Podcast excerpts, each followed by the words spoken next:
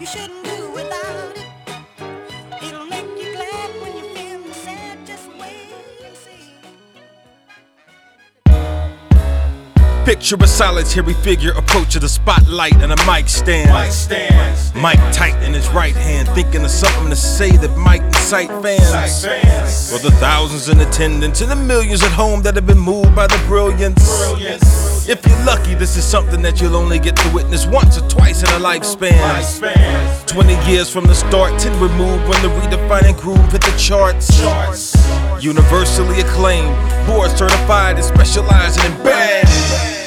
It's the almighty R, Big Monday, Randall Chaotix, this is excellence.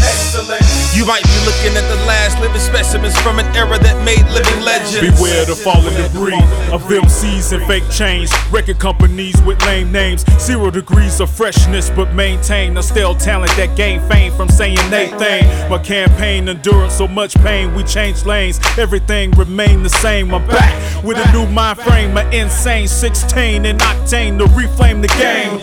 Press the reset. Let us begin again to reshape the globe with an old notepad and pen.